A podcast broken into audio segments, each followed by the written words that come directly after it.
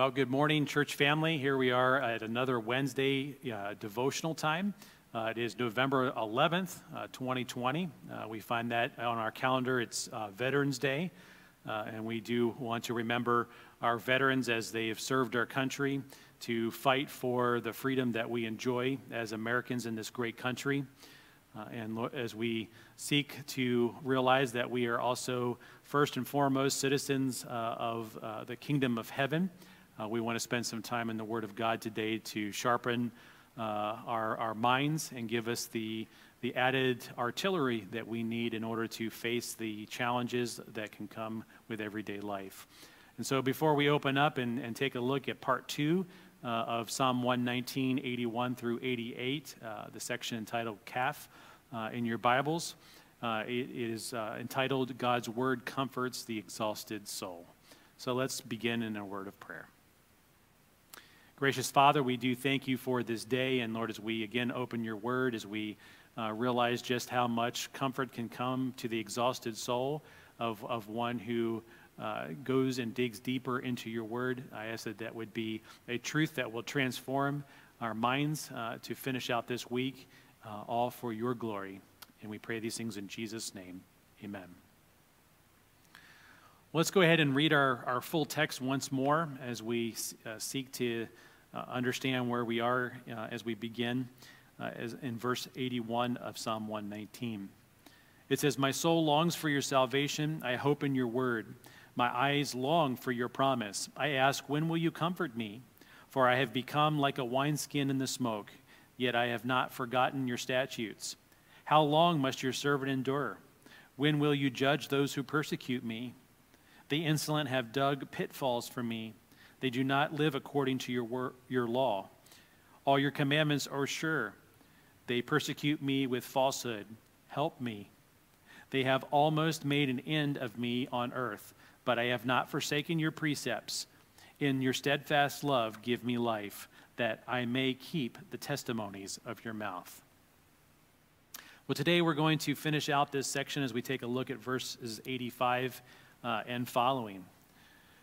So, that first verse there, 85, uh, in our section for today, uh, speaks to the fact that the insolent have dug pitfalls for me, uh, be, and they do not live according to uh, your law, to, according to God's word. So, let me begin by asking a question uh, today.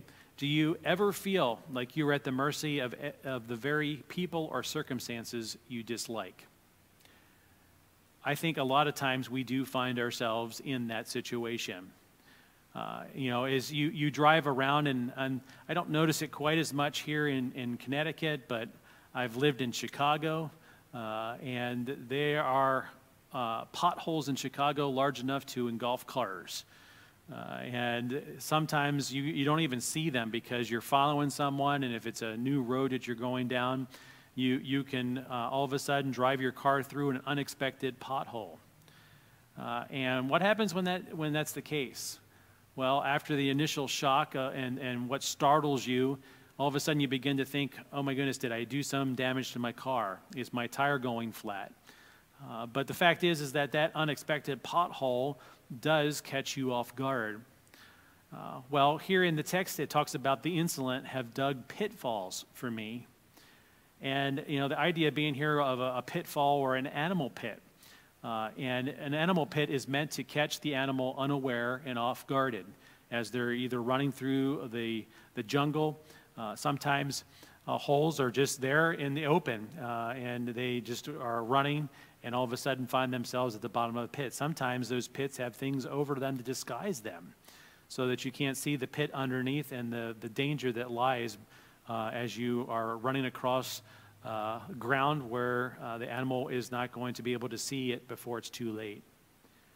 Well, see, the thing is, is that as we take a look at um, the pitfalls that we can put forth in order to catch an animal, uh, the fact is, is that sometimes uh, people are so brandish in their, their livelihood as they look to seek to cause a Christian to fall that they will lay in their paths pitfalls, things that uh, will be there to be a snare or a stumbling block. And you'll notice from the text it says they do not live according to your law. Well, that's no surprise. Uh, because we know that those that uh, do not know the Lord, those who do not have a fear or a respect for the Lord, those who have not repented of their sins, are spiritually dead. And therefore, the law of God, uh, even though it's written on their hearts, is something that they, they do not like. Uh, and so they therefore do not honor God as God. Uh, they don't believe anything other than the law that they have created for themselves. Uh, and with each person, that can vary. Uh, and so they're all, it's all about them. It's all about what they can get out of it. And so as they seek to put these pitfalls, it's all for the purpose of lifting themselves up uh, in order to tear down those who that do honor God as God. But the thing is, too, is that we, we look at this through the lens of uh, an unbeliever to a believer, is that we have to be careful as well, because we can be a stumbling block or a snare uh, or a pitfall to other believers as believers ourselves. Uh, and so, as we uh, do not seek to live according to God's law, or in other words, we choose to disobey, or even in our, as we talked about last time, where we, we just openly uh, live in a sinful situation, uh, we too are uh, those that can become those pitfalls. Uh, we can be a stumbling block to our brothers because of uh, maybe the, the Christian liberty that we see and we enjoy uh, as things that we can do does not mean that they are things that we should do.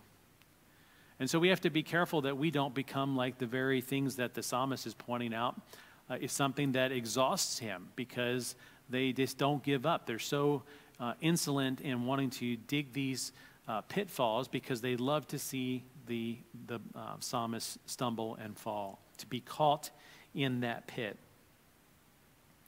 Well, he goes on in verse 86 to say, All your commandments are sure. They persecute me with uh, falsehood. Help me.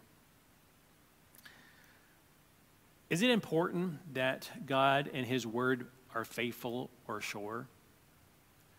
I think it's a common sense question. Uh, but the truth is, is that if we, we don't see God's word as faithful or sure, if we don't see God himself as faithful or sure, then that's going to, to change how we engage life. That's going to change how we respond to stimuli. It's going to change how we face persecution when it comes. Because if we don't believe that the God who we serve is faithful and sure, then that is going to have a direct impact on how we respond to persecution. For some, it will mean that they will just fall away. Some, when persecution comes, uh, deny uh, the Lord and his ways. Some, when persecution comes, shows that they never really truly knew the Lord to begin with. But listen to what the scriptures say uh, in 2 Timothy 2, verse 13. If we are faithless, he, God, remains faithful. Why? Because God cannot deny himself. See, faithfulness is who God is, it's one of his attributes. And nothing changes that. Man does not, time does not, uh, our circumstances do not. Uh, and God will be nothing less than the faithful God who he is. Psalm 33, verse 4 says, For the uh, word of the Lord is upright, and all his work is done in faithfulness. So there's no clarifier here, there's no exception clause here. God's work, all of it, is done in faithfulness because it is all done by the God who is faithful. And the thing is, we need to, to be reminded of these things. These are the, the truths that we cannot forget because the fact is, persecution will come. The fact is, people will say things that are not true about us. The fact is, we will find ourselves in positions where we will need the Lord's help. We will need help, and the question is, where will we go? Will we go to something that is unsure or unfaithful? Sometimes we do. But the truth is, is we can always take surety in the fact that all God's commandments are sure. Listen to what it says in 2 Thessalonians 3, verses 1 to 3. It says, Finally, brothers, pray for us that the word of the Lord may speed ahead and be honored as happened among you. So, again, as, the, uh, as uh, Paul is saying here to the church at Thessalonica, he says, You know, pray for us so that the word of the Lord, God's word, which is eternal, may speed ahead of them and be honored. So, in other words, may the word of God go forth with power. May it continue to do that great work of changing lives for eternity. It says in verse 2 of 2 Thessalonians 3 and that we may be delivered from wicked and evil men, for not all have faith. See, the thing is, you're going to run into people who do not believe in Jesus Christ. That's not a shocker. But the thing is, is how do you respond to that? What do you believe when it comes to that crucial moment when you find yourself on the receiving end? Verse 3 says, But the Lord is faithful he will establish you and guard you against the evil one. So, Paul wanted to encourage the church there, and the psalmist wants you to understand that something you can hold onto, grab hold of, something that is established, something that will guard you against the evil one, those who seek to do evil, that will guard you against falsehood, that will guard you against being unfaithful and unsure, is the God who is faithful. And see, the psalmist is calling on God to be God, to be the God that he knows he is. You know, God's not going to do anything less than that. But you'll notice that he says, Help me. You know, this is a sign of, of, you know, for some, some will say, well, not being able to handle this on your own is a sign of weakness. But this is the greatest sign of strength that a believer can have. Help me, Lord. Because what we're acknowledging is what is true about God. We are calling on God to be the God uh, that is the faithful one of all, the one whose commandments are, are sure, the one whose law does not change, that is eternal. It reminds me of what it says in Psalm uh, 121.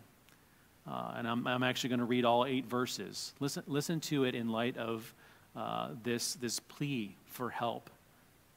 He says, I lifted up my eyes to the hills. From where does my help come? My help comes from the Lord who made heaven and earth. He will not let your foot be moved.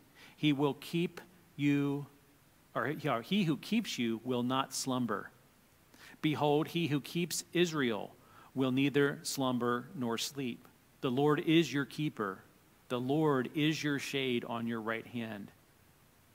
The sun shall not strike you by day, nor the moon by night. The Lord will keep you from all evil. He will keep your life. The Lord will keep your going out and your coming in from this time forth and forevermore. See, what the psalmist here in Psalm 121 uh, is acknowledging is the fact that God is our keeper. That if you want to know where the best help comes from, then all you need to do is to look up, to lift your eyes to the hills to see where your help comes from.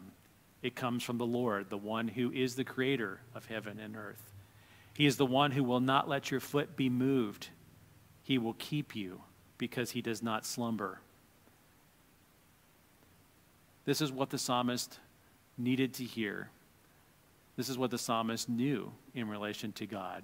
That's why he's calling out for help. It's not just a, a call out for help out of desperation. This is a son coming to his father saying, Father, help me. Keep me from the evil that is all around me. Don't let me go where I shouldn't, because I know you have me from this time forth and forevermore. Well, let's move on to verse 87. Because the psalmist goes on and says, They have almost made an end of me on the earth, but I have not forsaken your precepts.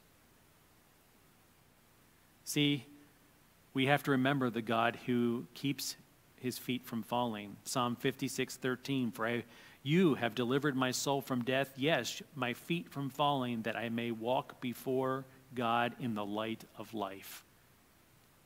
Psalm 118, verses 13 and 14 says, I was pushed hard so that I was falling, but the Lord helped me. The Lord is my strength and my song. He has become my salvation. Almost. You know, sometimes it feels as though we are almost at the point of break, where we're going to be snapped if one more thing comes upon us. It seems as though everything else around us is falling apart, and it, it just one more thing, Lord. If one more thing comes, that's going to be the end of me. Well, see, the thing is, that is limiting the God who is almighty. That is saying that God does not and cannot or is unable to help us even when we feel as though we're at that breaking point. And you'll notice he says, But I have not forsaken your precepts. You know, what are some things that can cause us to forsake the Word of God, to deny the truth about who God is? Well, the easiest one on the top of that list would be sin itself. Because sin takes our focus off of God and puts our focus on us, on ourselves.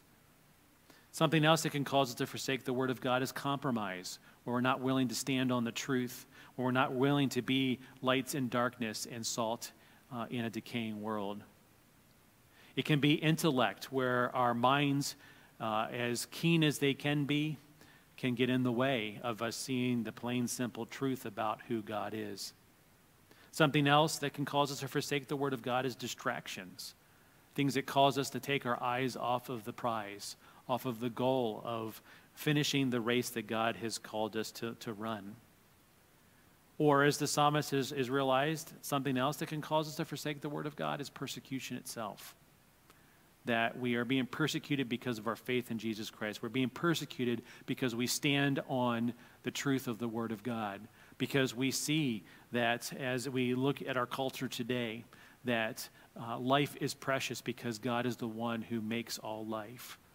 That there is a reason why uh, we should uh, be productive and not be lazy and be receiving from everyone else, but instead standing on that which is true. Many things can come into that play.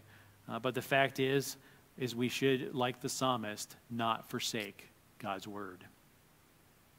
Because we know, as it says in Philippians 1 6, with surety, as Paul says these words, he says, I am sure of this, that he who began a good work in you will bring it to completion at the day of Jesus Christ. So, yes, sometimes it may feel as though we're almost at the end of our life here on earth. But know this that until God's done with us, it doesn't matter if we think we're almost at the end or if really it's just a point and an opportunity for us to remember the God uh, that made us and the God of His Word. Then finally, in verse 88, it says, In your steadfast love, give me life, that I may keep the testimonies of your mouth. In your steadfast love, give me life. Here again is that word we get uh, that speaks about revival. Listen to what Spurgeon says. He says, If we are revived in our own personal piety, we shall be out of the reach of our assailants. Our best protection from tempters and persecutors is more life. So the prayer of the psalmist to say that in your steadfast love, in your faithful love, give me life. Revive me, as the song says. Consider my affliction and please deliver me. Plead my cause and redeem me. Salvation is not for the wicked, for they don't seek your word. Great are your tender mercies, Lord. You give me understanding according to your word, great peace for those who seek your face. I long for salvation, my lips shall praise your name. I rejoice in the treasure of your keep. For all my ways are before you. I let your hand become my help. My soul longs and adores you. Let my cry come before you, O Lord. The chorus Revive me according to your loving kindness. Revive me that I may seek your word. Revive me according to your loving kindness. Revive me, O Lord. That is the prayer of the psalmist, and this should be the prayer of every believer today because we all need reviving. We need reviving from sin. We need reviving from compromise. We need reviving from our own uh, intelligence. We need reviving from the distractions that can come into our lives each and every day. We need reviving to see that the persecution that we must experience as believers in Jesus Christ gives testimony of the fact that we have life. And even though man may seek to take this life, God's got us. And then the psalmist says that I may keep the testimonies of your mouth. See, revival so that I may keep your testimonies. Testimonies, as you remember, are witnesses of conduct or a witness of conduct. And so, what is the conduct here? Well, the conduct is living according to God's law. What is the conduct or witness of conduct here? That your commandments are sure, that I have not forsaken your precepts, that I may keep the testimonies of whose mouth? Not the mouths of men, not the mouths of those who say they are smart and intelligent, but from the mouth of the one who is perfect and without error, God the Father Himself. So may these words of Psalm 119, 81 through 88, help you to see that God's word alone brings comfort to the exhausted soul. Let's bow for a prayer. And Father, we want to close out our time today, Lord, by remembering the truth of your word that we would not forsake your word, that we wouldn't allow the things of this world to come between us and your word. Because your word is your revelation to us, it is your love letter to us, so that we uh, can know who you are. For us to know that we are not alone, that you are with us through everything, that even though it may seem as though we have almost uh, been made an end because of the things that we find ourselves facing, that even if it is the end, it's not truly the end because we are eternal because of your Son, Jesus Christ, that we have eternal life. And that even though this earthly life may end, uh, we are stepping into eternity itself. May you guide us, may you direct us, may you revive us, Lord, according to your loving kindness, so that we may seek your word and to know what your loving kindness looks like. We pray these things in Jesus' name. Amen. Well, thank you, church family, for joining us today, and trust that these words of comfort will be a uh, encouragement to your exhausted soul.